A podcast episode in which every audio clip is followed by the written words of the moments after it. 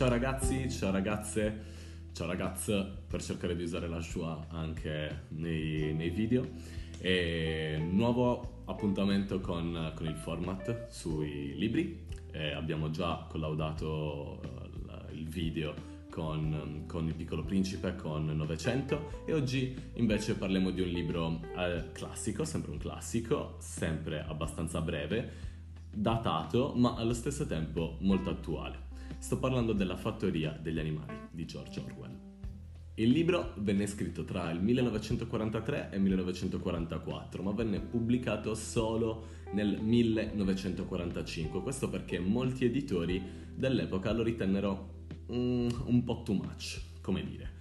Orwell stesso infatti lo definisce eh, tranquillamente un racconto satirico contro Stalin, quindi immaginate, potete già capire un pochettino com'era la situazione. Siamo uh, in piena guerra mondiale, Inghilterra e Russia sono uh, al momento alleate, quindi non era, proprio, non era, proprio, il massimo, però sicuramente ad Orwell va il merito di riuscire ad aver capito cosa era diventata uh, l'URSS anche prima appunto della, dello scoppio della, della guerra fredda.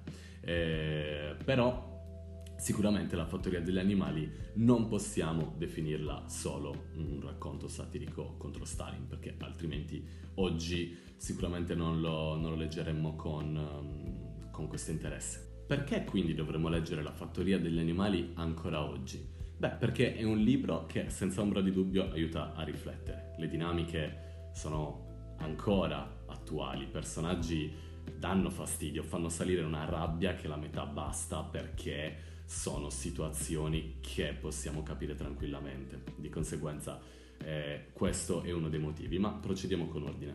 Per inciso inserirò, eh, cioè mi riferirò ai personaggi con i nomi inglesi, che peraltro sono stati utilizzati anche, eh, anche nella recente traduzione eh, italiana. C'è il, l'audiolibro letto da, da Sermonti, ad esempio, che, Pietro Sermonti, che è spettacolo, consigliatissimo e quindi ovviamente mi riferirò uh, a Napoleone come Napoleon, a Palla di Neve come Snowball e, e Squealer che viene tradotto come clarinetto anche e, um, come Squealer in realtà e poi tutti gli altri personaggi, Boxer, Benjamin eccetera. Un'altra cosa è che sicuramente durante il racconto ci saranno delle... non posso appunto evitare, posso promettere di non fare, di non fare spoiler perché alcune parti le devo, le, devo, le devo, citare, però ecco cercherò di essere il più, il più diciamo corretto sotto quel punto di vista possibile. Poi vedete un po' voi cosa, cosa fare.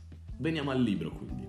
Il libro si apre con Mr. Jones. Mr. Jones è il proprietario della fattoria Il Maniero, è un ubriacone, un pazzo furioso che riesce a malapena a gestire gli animali e i campi e questa cosa diciamo che agli animali Uh, non va granché a genio, ma non succede nulla, non succede nulla fino uh, a quando eh, il maiale più anziano, Major, racconta di aver fatto un sogno, di aver fatto un sogno dove eh, si chiede quale sia la natura del, degli animali, perché vengono, uh, vengono al mondo e, e, quindi racconta proprio il, il, suo, il, suo, sogno, che è il sogno appunto di avere una uh, fattoria senza, il, senza, gli esseri umani, una fattoria che riesca a svilupparsi eh, solo per il bene della comunità, dove il più debole va ad aiutare il più forte e tutti appunto eh, riuscirebbero a vivere in una società equa, dove non ci sarebbe nessun padrone perché nessun animale eh, si, mh, andrebbe a imporsi eh, sull'altro. Si arriva quindi alla considerazione del quattro gambe bene, due gambe male. Quattro gambe bene, due gambe male, ovviamente gli animali sono i buoni e gli umani sono il nemico. E questo fu il sogno, diciamo il culmine del, del sogno di Major, che dopo tre giorni appunto dall'aver raccontato questa, eh, questo sogno eh, muore e verrà sostituito da quel grande infame di Napoleon, che vi anticipo già però, per me, secondo me, non è il, uh, il personaggio peggiore del libro. Napoleone è un grande infame perché? Perché vuole il potere e lo vuole solo per sé. E, e sa anche però allo stesso tempo che la rivoluzione per la rivoluzione serve tempo e soprattutto serve l'occasione adatta. L'occasione arriva quando Jones, eh, dopo l'ennesima uh, volta che ritorna al maniero ubriaco fradicio, si dimentica di dar da mangiare agli animali. A questo punto, eh, appunto, tutti gli animali non ci vedono più, attaccano ed è appunto quello che potremmo definire il casus belli eh, iniziano la battaglia quindi eh, e, la, e, la, vinceranno, arriveranno a prendere, a cacciare eh, gli esseri umani che c'erano dentro la fattoria del maniero e ad ottenere la vittoria e ottenere appunto la gestione della fattoria. Ora, i maiali che nel frattempo avevano imparato a leggere, a scrivere e a scrivere, in, in, appesero i sette comandamenti della nuova fattoria, della fattoria degli animali nei sette comandamenti si diceva che ad esempio nessun animale eh, avrebbe dovuto uccidere un altro animale, ma soprattutto si affermava che tutti gli animali sono uguali. Eh già. Quindi gli animali iniziano a vivere in eh, una comunità gestita interamente da loro, capitanati diciamo da uh, Napoleon e da Snowball.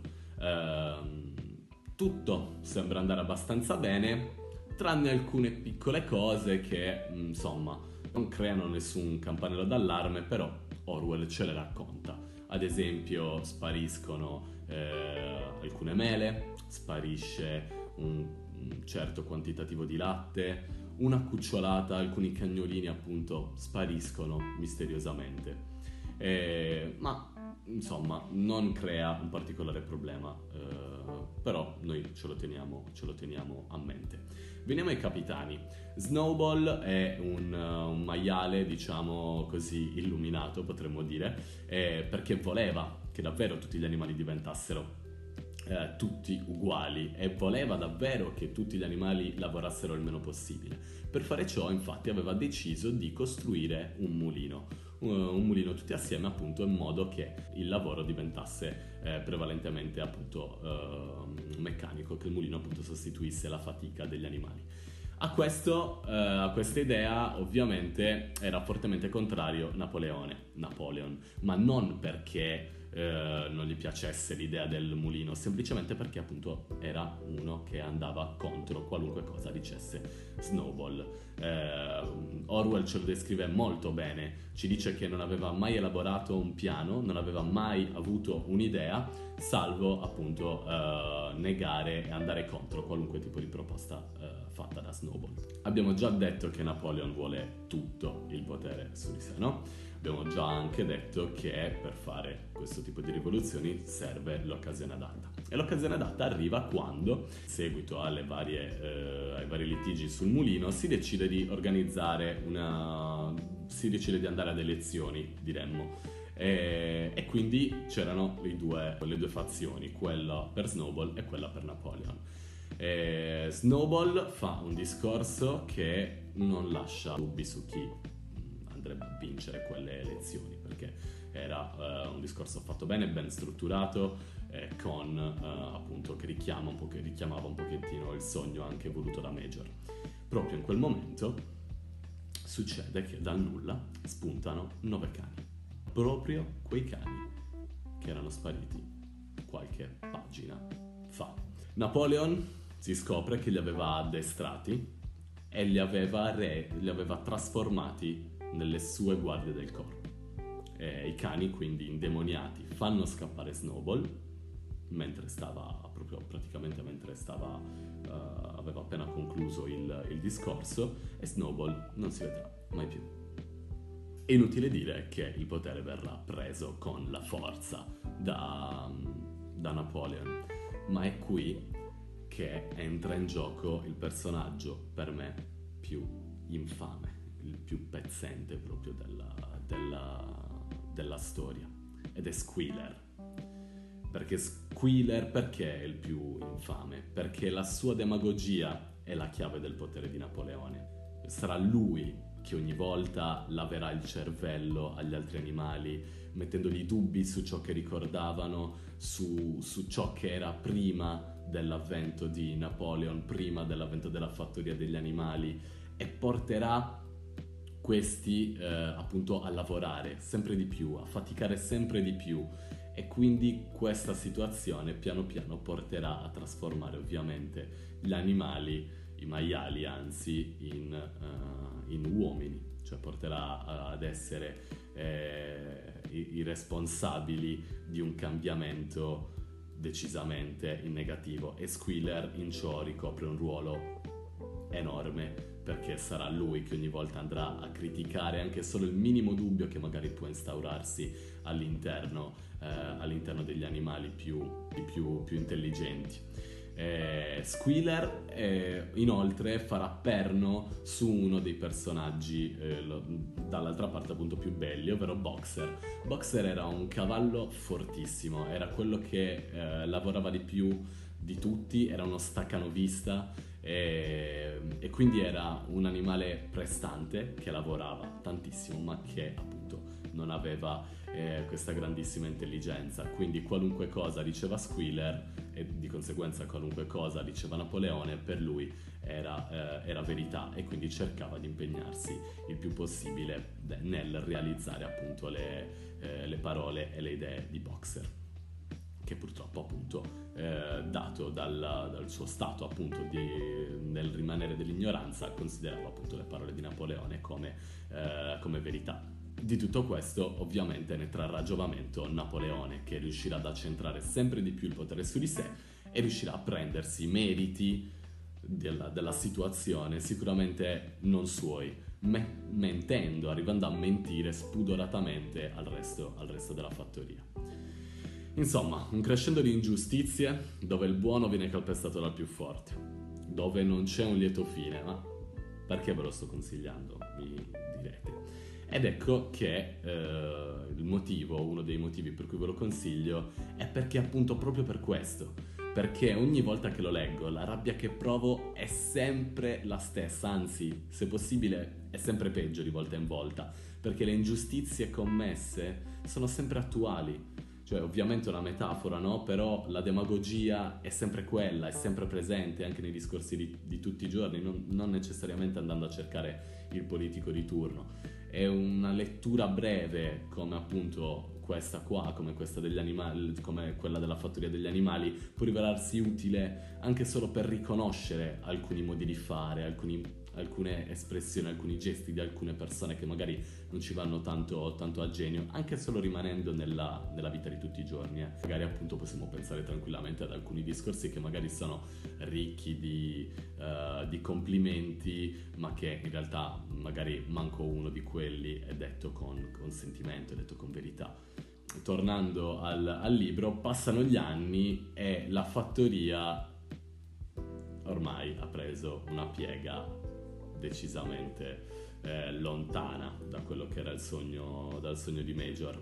Eh, infatti gli animali, no, non, gli animali non capiscono più cosa succede, eh, ne sono successe troppe, eh, però ciononostante appunto continuano convinti di vivere meglio rispetto a quando, eh, a quando c'era uh, Jones, anche se buona parte delle persone, buona parte degli animali eh, non se lo ricorda più, non si ricorda più com'era la fattoria prima. E i maiali iniziano a sembrare, ad assomigliare sempre più agli uomini. E Orwell infatti ci descrive questa situazione attraverso alcuni gesti che fanno, si arriva proprio al culmine in cui ci sarà un cambiamento che è diciamo tra poco. Però eh, l'esempio pratico che fa assomigliare i maiali sempre di più agli esseri umani è il fatto che non camminano più su quattro zampe, ma cercano il più possibile di camminare su due, su due zampe. E questo eh, se ci ricordiamo, era il motto principale della, della, rivoluzione, ovvero quattro gambe bene, due gambe male. Un ruolo molto importante lo ha Squealer. Abbiamo detto del lavaggio del cervello che fa per tutto il libro a tutti gli animali. Il culmine lo raggiunge quando eh, all'interno della, della fattoria vi, vi, erano le pecore, delle pecore che in coro cantavano così a cadenza periodica, quattro gambe bene, due gambe male così come se fosse ancora appunto belavano questa, questa cosa. Ad un certo punto Squealer uh, si avvicina dalle pecore e per un tot di giorni mh, mm, confabula, parla, eh, stando a stretto contatto con loro. E il motivo si scopre, si scopre subito. Infatti, eh, ad un certo punto, eh, le, le, pecore smetteranno di cantare quattro, ba- quattro gambe bene, due gambe male e arriveranno a dire quattro gambe bene, due gambe meglio. La situazione quindi viene completamente ribaltata. Ma il, l'apice, e anche quasi la conclusione del libro, arriva con il cambio della regola principale, ovvero tutti gli animali sono uguali, recita, si recitava all'inizio, viene cambiato con tutti gli animali sono uguali, ma alcuni sono più uguali degli altri. Quindi, secondo me, i maiali sono gli esseri più spregevoli ovviamente della, della fattoria. Eh, sono senza scrupoli, sono portati a livelli estremi di cattiveria, ma anche da loro possiamo imparare una lezione, ovvero un esempio da evitare, da riconoscere e da evitare, come la peste. Una cosa, però, un'altra cosa che mi ha colpito di questo libro che mi colpisce eh, adesso ancora di più, è il fatto che il potere non ha bisogno solo della forza, ma anche delle giuste parole, dei giusti esempi. Ad esempio Boxer, eh, con il suo grande lavoro, col suo essere un, un lavoratore instancabile, uno staccanovista, dava speranza, regalava speranza a, agli animali e allo stesso tempo però era un ottimo strumento per, eh, per i maiali. Infatti veniva elogiato eh, soprattutto da Squiller, ma poi vedremo, per chi leggerà il libro, eh, vedremo che non si faranno scrupoli quando qualcosa succede, succede a, a Boxer, non hanno assolutamente il minimo riguardo.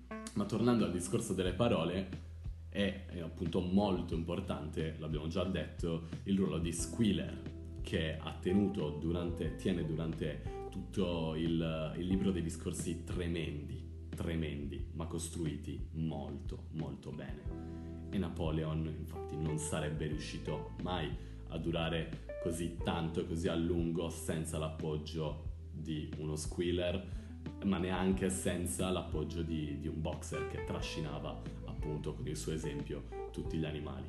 A questo punto quindi pensate all'importanza delle parole nel nostro mondo, nel nostro mondo contemporaneo. Quanto sono importanti i discorsi, le frasi che diciamo in, in qualunque contesto. Le parole possono regalare un sogno, come quello che ha fatto, uh, che volevano regalare Major o quello che voleva regalare Snowball, ma possono anche raccontare storie di odio, possono anche creare dei nemici. In entrambi i casi, ovviamente, sono le protagoniste. Sono le protagoniste perché alla fine siamo anche noi degli animali che vivono di racconti, vivono di narrazioni e possiamo credere a qualunque cosa se raccontata in un certo, in un certo modo, in una certa maniera, e dal racconto buono al racconto più, più nocivo. La demagogia quindi sicuramente non sparirà dall'oggi al domani, ma sono dell'idea che un libro come La fattoria degli animali ci aiuti a eh, capire, a riconoscere quel determinato tipo di discorsi eh, negativi, di discorsi falsi, finti. Eh, e secondo me appunto proprio per questo eh, La fattoria degli animali è un libro così attuale e che appunto può, ehm, può aiutare a, a crescere, a sviluppare anche un proprio pensiero. Quindi questo era la fattoria degli animali dal mio punto di vista, dal nostro punto di vista. Se vi è piaciuto vi aspettiamo nei commenti e così possiamo condividere insieme magari la, le, nostre, le, nostre, opinioni. E, ehm, inoltre stavo, mi è venuto in mente adesso, se vi va possiamo anche in realtà sviluppare un... Uh, possiamo rendere un appuntamento magari attraverso una diretta dove si chiacchiera appunto del libro della settimana e condividiamo nostre, i nostri pensieri, le nostre opinioni e, o magari anche una chiacchierata eh, non so, su Clubhouse per chi, per chi ce l'ha. Ad ogni modo, eh, grazie per essere arrivati fino a qui, se avete ascoltato tutto il video e alla prossima. PS in realtà non è solo il video perché verrà estrapolato anche l'audio, quindi grazie a, anche a te che stai ascoltando, che stai ascoltando il podcast. Ciao.